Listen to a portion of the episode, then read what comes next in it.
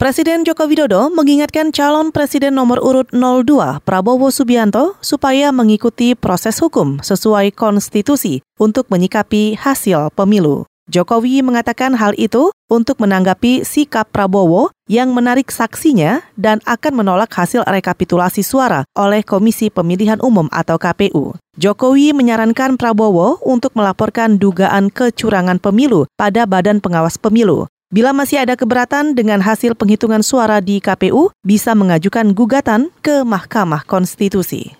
Ya semuanya kan ada mekanismenya, semuanya diatur konstitusi kita, semuanya diatur oleh undang-undang, kita semuanya diatur oleh uh, peraturan KPU ada, semua mekanismenya ada.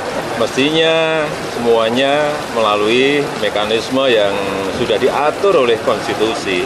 Negara kita ini sudah aturan mainnya sudah jelas kok, konstitusinya jelas, undang-undangnya jelas, aturan-aturan hukumnya jelas, jadi ikuti. Jokowi juga berpesan kepada Prabowo supaya menunggu proses rekapitulasi suara pemilu presiden selesai dihitung di KPU atau hingga 22 Mei mendatang. Bukan hanya kepada Prabowo, Jokowi juga meminta masyarakat untuk menghormati semua tahapan pemilu yang masih berjalan. Jokowi menilai aturan main penyelenggaraan pemilu sudah lengkap, sehingga semua pihak, termasuk dirinya dan juga Prabowo, hanya tinggal mengikuti setiap proses tahapan pemilu.